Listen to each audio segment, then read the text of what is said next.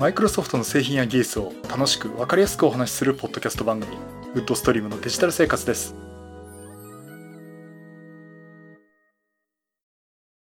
第559回目の配信になります。お届けしますのは木沢です。よろしくお願いします。はい第559回目になります。この配信はクラウドファンディングキャンファイアのコミュニティより皆様のご支援をいただいて配信しております。今回も安成さんはじめ合計9名の方にご支援をいただいております。ありがとうございます。ご支援の内容に関しましては、この番組のウェブサイト、windows-podcast.com でご案内しております。もしご協力いただけるでしたらよろしくお願いします。また、リスナーの皆さんとのコミュニケーション場としてチャットサイト Discord にサーバーを開設しております。こちらはポッドキャスト番組、電気屋ウォーカーと共同運用しております。よかったら参加してみてください。Discord サーバーの URL は番組ウェブサイトにリンク貼ってあります。はい、ということで、今週はなんかいろいろニュースがありますね。アップル関係で。まああの、ちょっとね、この話はね、あ、そう、先週ね、iPhone X の話もちょっと壊れてしまった、壊れてしまったっていうかね、あの、ハマグリ現象の話をちょっとしましたけど、えっ、と、それはちょっとじゃあ、後半、もしくはエンディングでお話をしたいなと思っております。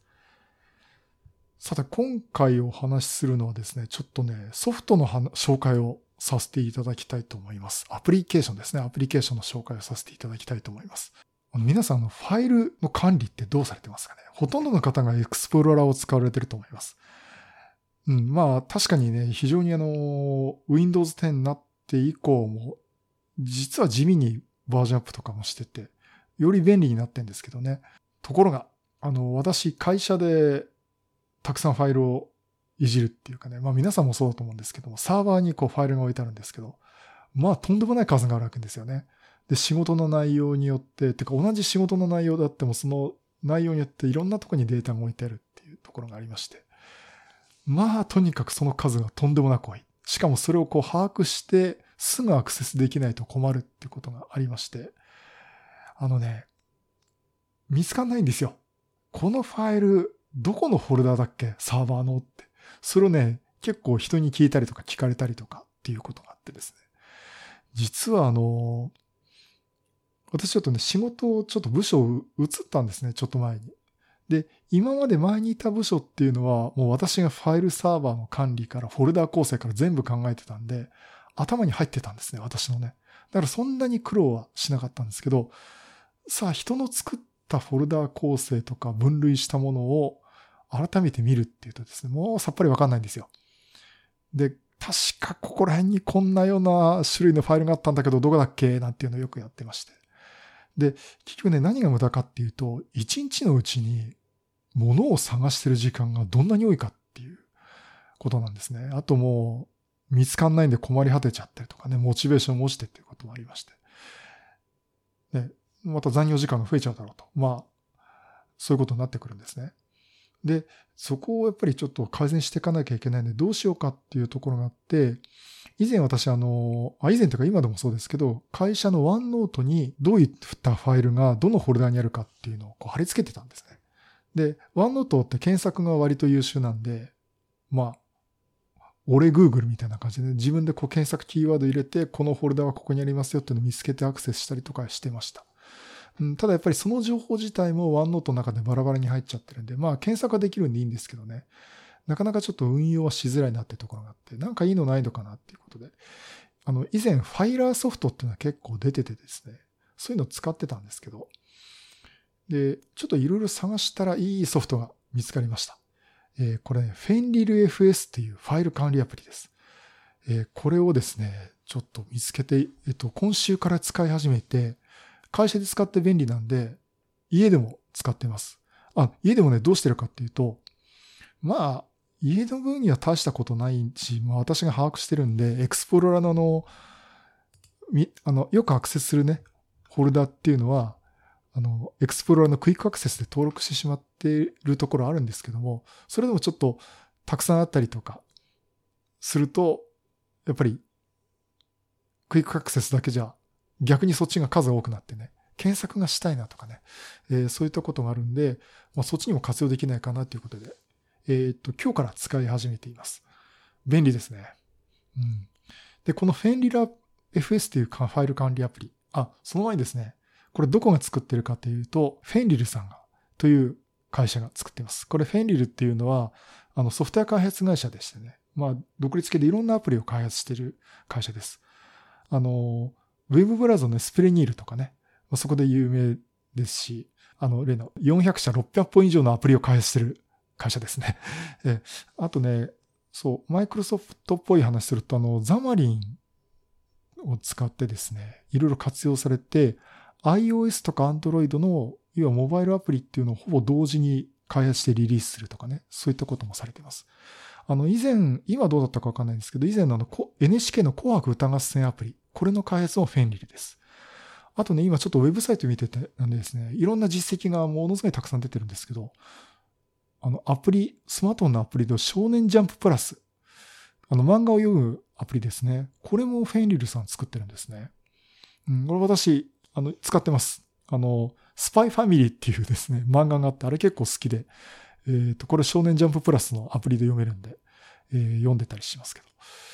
まあ、そんなあの、フェンリルさんが開発したファイル管理アプリなんですけど、これ実はかなり歴史が古くてですね、最初のバージョンが出たのが2009年の11月、つまりもう11年前なんですね。そこからずっとまあ間は空けつつも、間がね、結構空いてる時期もあったんですけども、あの、開発は続いてまして、えっ、と、今最新版はバージョン2.6.4っていうやつですね。えっと、リリースしたのは今年の1月ですね。2020年1月23日が最新のバージョンになります。さて、このアプリ何が便利かというとですね、あの、何やるかというとファイル管理アプリなんですね。で、あの、アプリ立ち上げると、まあ、エクスプローラーっぽい画面が出てきます。で、中身はまず最初は何も入っていません。ここにですね、よく使うフォルダーとかをドラッグドロップで貼り付けていくんです。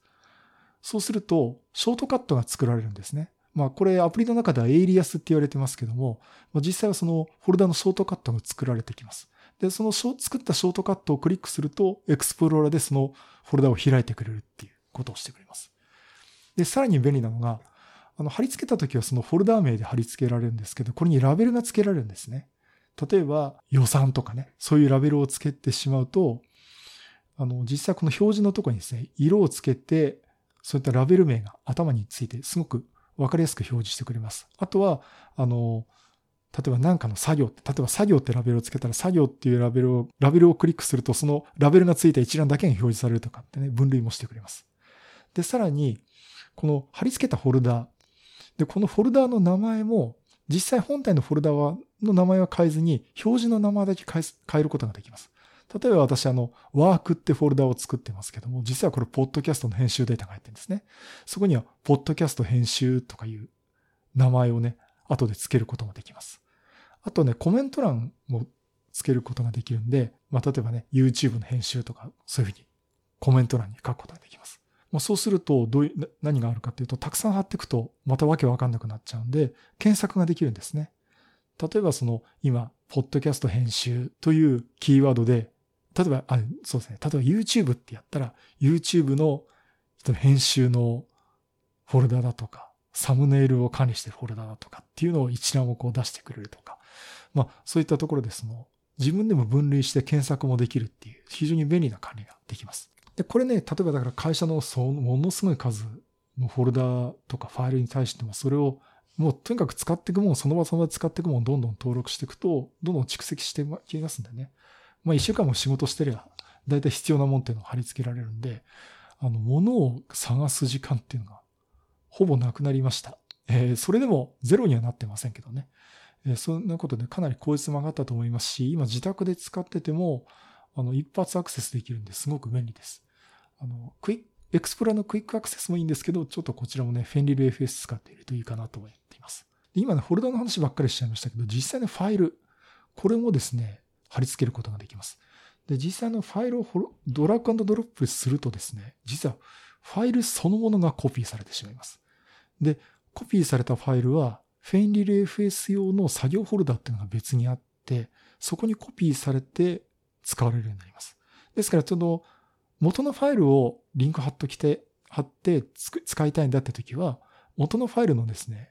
ファイルのリンク、ショートカットを作って貼り付けるとか、えー、そういうことをすればいいと思います。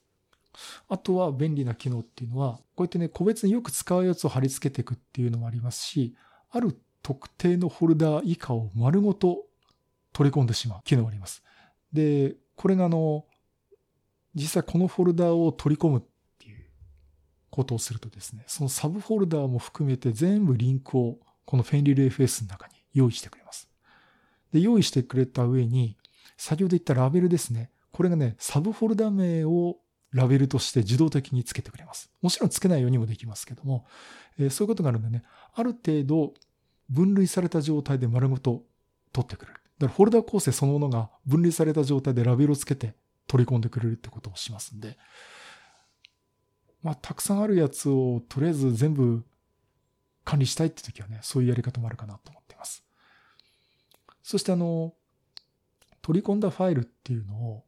分類もしてくれるんですね。例えばテキストファイルだったり、 doc ファイルだったりするとドキュメントとか、あとは画像のファイルだったり、例えば JPEG とか PNG とかのファイルだと、写真ファイルとか映像ファイルとして認識を自動的にしてくれます。で、ここでですね、スマートフォルダっていう考え方があって、あの、エクスプローラーの、まあ、フォルダの一覧みたいなところにね、スマートフォルダっていうのが用意されてるんですよ。で、そこを見ると、例えば、今日追加されたファイルだとか、1週間以内に使ったファイルとか、1ヶ月、4ヶ月使、以内に使ったファイル、あと1年以上使ってないファイルだとかですね。そういったところに自動分類されます。あとは、今言いましたように、ドキュメントだとか、ピクチャーとか、というのも自動的に拡張子を見て、自動的に振り分けてくれます。ですから、まあ、あの、画像だけちょっと、フォルダだけ開いて、その中からなんか検索したいとかね。そんな使い方もできます。あ、そうそう。それとね、これ内部的な話しちゃいますけど、このフェンリー FS ってどういったその中でファイルを管理しているかっていうとですね、これ裏でデータベースが動いています。SQLite、SQLite かという、あの、すごいね、小規模なデータベースがあって、特にね、インストールとかしなくていいんですよ。あの、DLL ベースで用意されてて、あの、直接ファイルを、バイナリファイルのデータベースを作ってくれて、それだけでデータベースを構築してくれるもの。あ、そ、そういうね、小さいデータベースデータベースが用意されてて、それを使っています。ですから、あの、バックアップも取れるし、あの、データベースといってもね、あの、SQL サーバーみたいに、こう、エクスポートしてバックアップ取って取ってとかね、そんなことしなくて、あの、ファイルをコピーして取っておくだけで、あの、復元するときはそのファイルを書きで戻すとかね、それだけで十分なんで、ま、すごい簡単に、あの、バックアップも取れるようになってます。まあ、そういうね、あの、すごくシンプルな構成で、かついろいろできるってソフトですんで。今見たらね、本当にあの、先ほど言いましたようにね、まだ開発は続いてますんで。えー、これフェンリルさんのサイトで、えっ、ー、と、フェンリル FS ですね。あの、こちらの方でね、あの、ダウンロードしていただくといいかなと思ってます。えっ、と、対応 OS は Windows Vista 7、8、8.1、10ということになっておりますあ、あとね、もう一つあの、ポータブルフェンリル FS USB メモリに入れてインストールとかしなくて、USB メモリに入れ入れて持ち運べますよっていうフェンリル FS も利用されてますね。これもバージョン2.6.4だから同時開発ですね。うん、これちょっと後で試してみたいと思います。はい、えー、そういうことでね、もうたくさんあるファイルをどう管理しようかってところをこう解決してくれるアプリ、フェンリル FS の話をさせていただきました。はい、えー、という感じなんですが。じゃあ、あの、後半、えっ、ー、と、ここから全然マイクロソフトの話がどんどん関係なくなってくるんですけども、あの、先週ね、あの iPhone X の話をちょっとしました。あの iPhone X がバッテリーっていうかどうも発熱するようになったなっていうところがあって、怪しいなと思ってよくよく、よく見てみたら、液晶が微妙に浮いてるんですよね。いわゆるハマグリ現象になりかけてたんですね。で、液晶のところを、ちょっと iPhone を横から見てこうつまんでですね、グイッと押してみたら、なんか、ぐっと沈み込むんですよね。つまりね、浮いてるんですよ。よく見ると。で、あのー、結局ですね、こうなってしまうと、ちょっとバッテリーの交換だけで済むのかっていう話になってですね、え、非常に心配になったんですね。で、あの、結論から言うと、あの、アップルのですね、川崎私のとこから一番近いアップルストア、ストアって言わないのか、アップル川崎に行ってですね、予約をして、えー、ただ平日の昼間しかもう予約取れなくてですね、会社を有給休暇取ってですね、まあ、た、たまには取ろうってことで。私、会社休まないんであんまり、うん。で、行ってですね、えー、修理をお願いしてきました。で、予約はとりあえずバッテリー交換の依頼だけにしてたんですね。えー、というのはちょっとすごく気になってたのが、あの、いろんなサイトを見ると、つまりバッテリーの膨張、いわゆるハマグリ現象というかバッテリーの膨張になってしまうと、バッテリーの交換だけじゃなくて本体交換になってしまうということらしいんですよ。で、本体交換になると、これ iPhone X のストレージ 256GB のモデルなんで、まあこれお友達にあの中古で譲ってもらったんですけどね。今だってこれ本体交換の価格で6、7万かな。もう、もうパソコン1台買えちゃうような値段なんですよね。もう元の値段はもっと高いんですよ。これ、ま、私の持ってる Mac よりも高いですけど。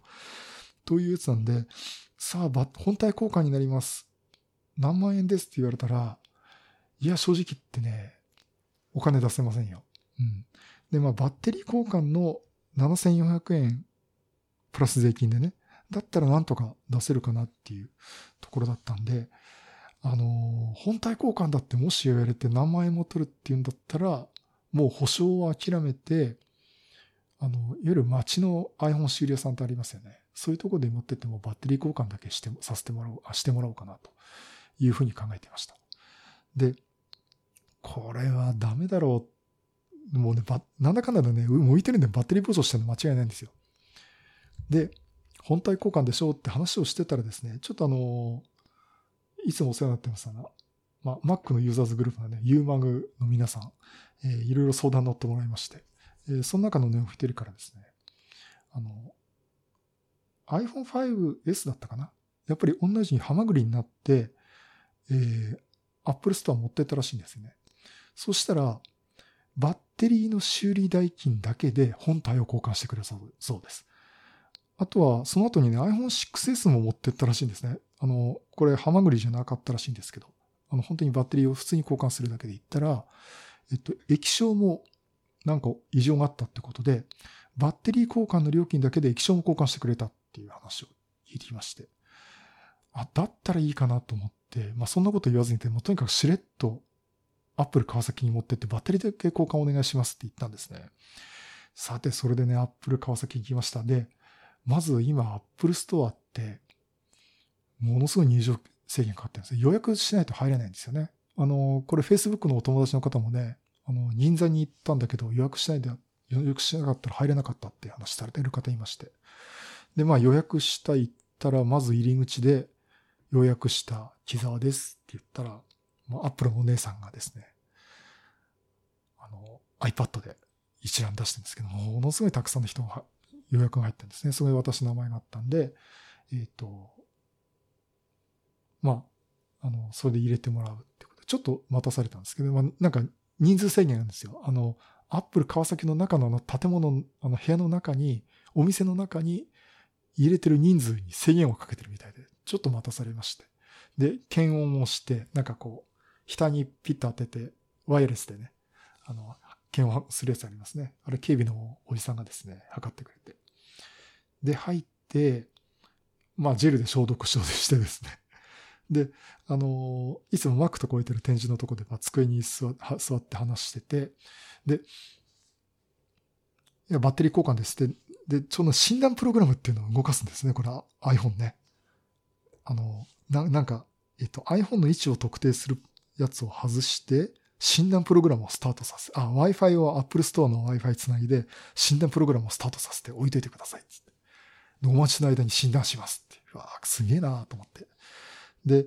あの、その時ね、バッテリー交換すったけど、バッテリーの減りっていうかね、あれがあの、皆さんあれですね、iPhone お持ちの方の、設定のバッテリーのところに、あの、バッテリーの状態っていうのが調べて、最大容量っていうのがありますけどね。ここが、あの、だいたい80%切ると交換だなっていう話になるんですけども、あつまり、そのフルフル充電しても80%ってったら80%分までしか充電できないってことですね。で、これ新品だと100%なんですけど、私の場合91%だったんですよ。で、91%だとほとんど交換する意味ないですよっていうこと言われたんですけど、ハマグリになったって話はあんまり言いたくなかったんで、いやもう3年なんですね、これ iPhone X ね。iPhone X 出て発売してすぐ買って、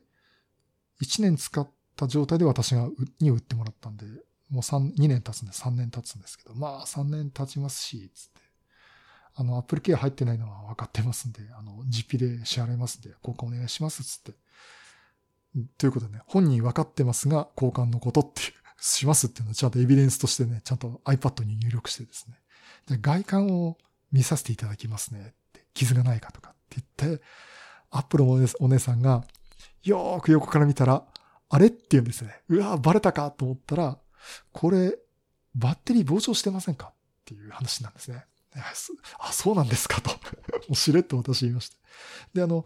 まあ、あの、バッテリーは、まず交換をさせていただきますと、さっき言ったその91%で意味があるないの以前の問題に、これは危険な状態なんで、もうバッテリー交換をさせていただきます。ですから、修理受付の内容をバッテリー膨張の交換によるっていうこと変更しますって、その場でスパッと書いてくれて、で、あの、場合によっては、液晶もしくは本体丸ごと交換する可能性がありますっていうんですね。来たーと思って。いや、でもここで何万円って言われたら、まあ、しょうがない諦めて、もうね、どっかの修理屋さん頼むかなと思ったら、あの、まあ前言われたって情報と同じように、あただ、バッテリーの代金だけで本体も交換しますって言うんですね。ああ、さすがアップルと。ね、神対応ってやつかなと思ったんですけど。あの、そういったところで、で、1時間ぐらい待ちまして、まあその間ね、ビッグカメラの川崎って私の倉庫がもう一つあるんで、そこいろいろ見てもらったりしてたんですけど。で、あの、結果的にあの、バッテリーの交換だけで済みましたってことで、えー、7400円プラス税金でね、バッテリーの交換済みました。ということで今、あの、ハマグリで飽きかけてた私の iPhone もすっかり元に戻ってですね、とても快適な状態になってるんで、あとこれで3年ぐらいというか、もう iOS のサポート期限ギリギリまで使おうかなと思ってますけどね。えー、そんなところがありましたんで。あの、まあ、正直に言うとこですね。あの、特にあの気をつけていただきたいのが、まあ、iPhone 使いの方、iPhone だけじゃないと思うんですけどね、あの、ピクセルでもやっちゃったって方結構私も写真見せてもらったことあるんですけど、こういったスマートフォンを使いの方でケースに入れてるとわからないんですよね。ですからここはね、あの、時々ケースから出してご覧になるといいかなと思います。と、やっぱりこう暑いとこで使ってるとか、やっぱり年数経っちゃってるとかね、充電しすぎたとかね、まあそういったケースがいろいろ考えられますっていうのはありますんで、あの、スマートフォンをお持ちの方ね、特にまあ iPhone の場合は今言ったようなケースで修理してくれますんで、あの、時々こうケースから出してみてですね、横から見て液晶浮いてねえかなっていうのをね、見てみるといいかなと思っております。はい、ということで、あの、無事、私の iPhone は元に戻りましたという話をさせていただきました。あー、ごめんなさい。一つ、もう一つね、話題で、えー、お話しといた方がいいかなと思いまして。えっと、これまた、アップルネタなんですけども、えー、今週ね、Mac、MacBook Pro と MacBook Air と Mac mini の、あの、アップルシリコンですね。アップル M1 チップが搭載された、えー、ものが発表されました。で、えっ、ー、と、それについてはちょっとね、あの、今私もそれ情報収集中で、うん、あの、要はね、アームプロセッサー使ってるデバイスとしてはちょっと、なんか1台持ってきたいなっていうのもあって、あの、Surface Pro X も含めてね、欲しいなと思っているんですが、えー、今んとこ、まあ、あの、やっぱり高いもんなんで、えー、やるとしたらこの MacBook Pro 下取りに出して買うかなとかね、ちょっとそういうことになるかなと思いつつも、ちょっと、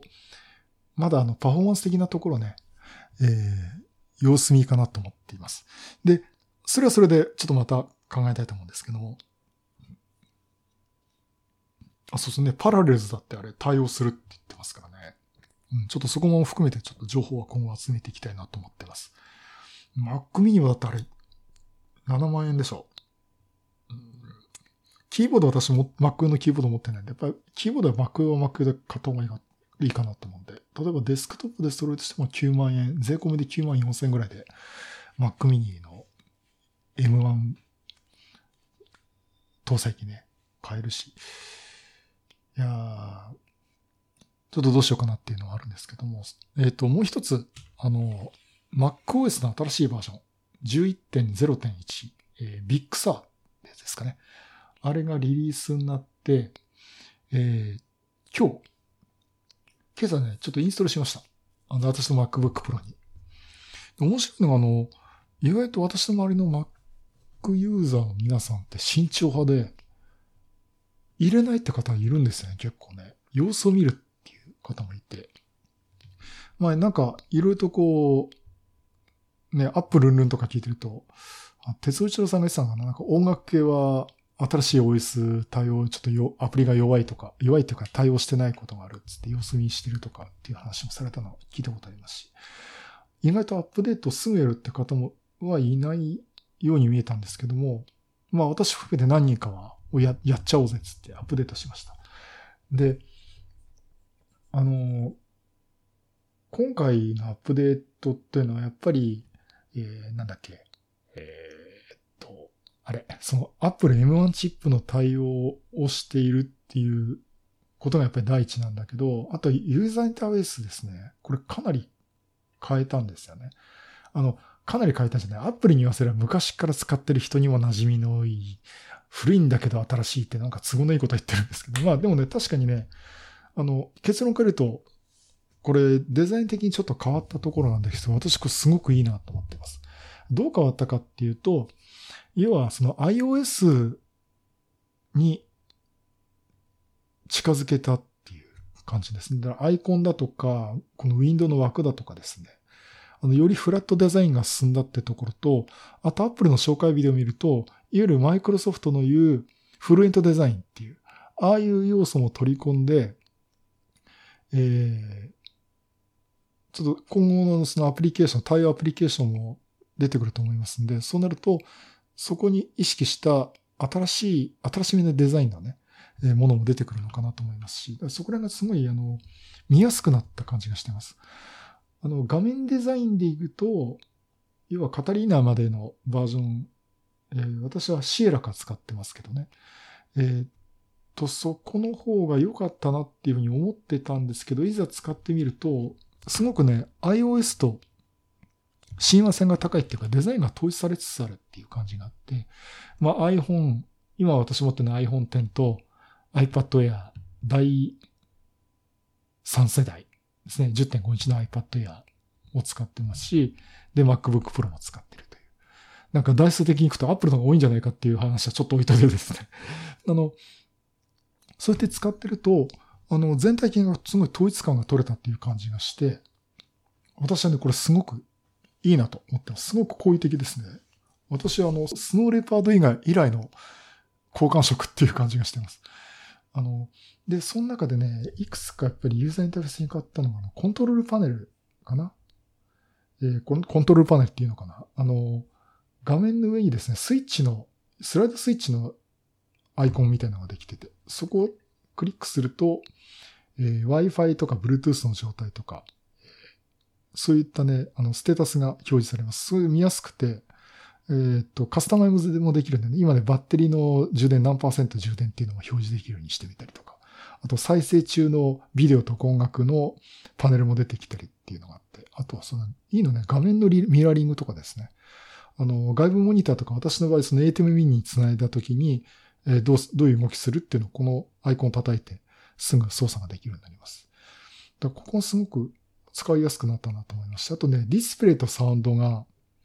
音量調整とか明るさ明るさ調整とか音量調整できるようになってるんですけども、これもですね、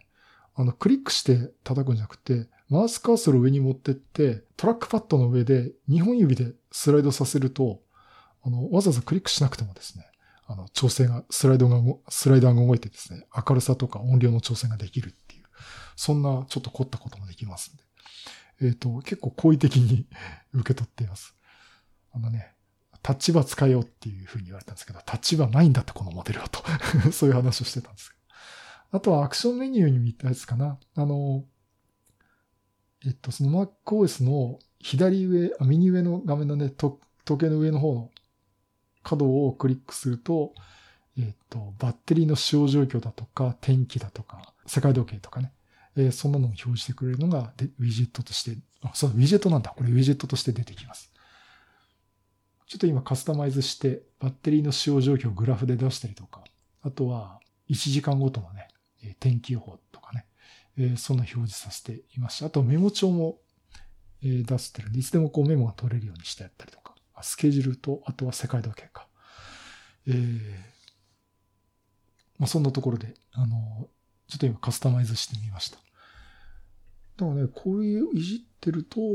うん、それでさらに、こういった画面の一つ一つが iOS の画面と近いところがあるんで、すごくこう統一性もあるし、うん、これはね、いいと思いますよ、なんか。うん。なかなかみんな褒めないんだよね うん。だからさっきの Facebook でね、画面ショット貼り付けてね、これいいじゃん、いいじゃんって言ってんだけど、あの、意外とバージョンアップしたんですか？勇気ありますねって言われるような感じでね。あの、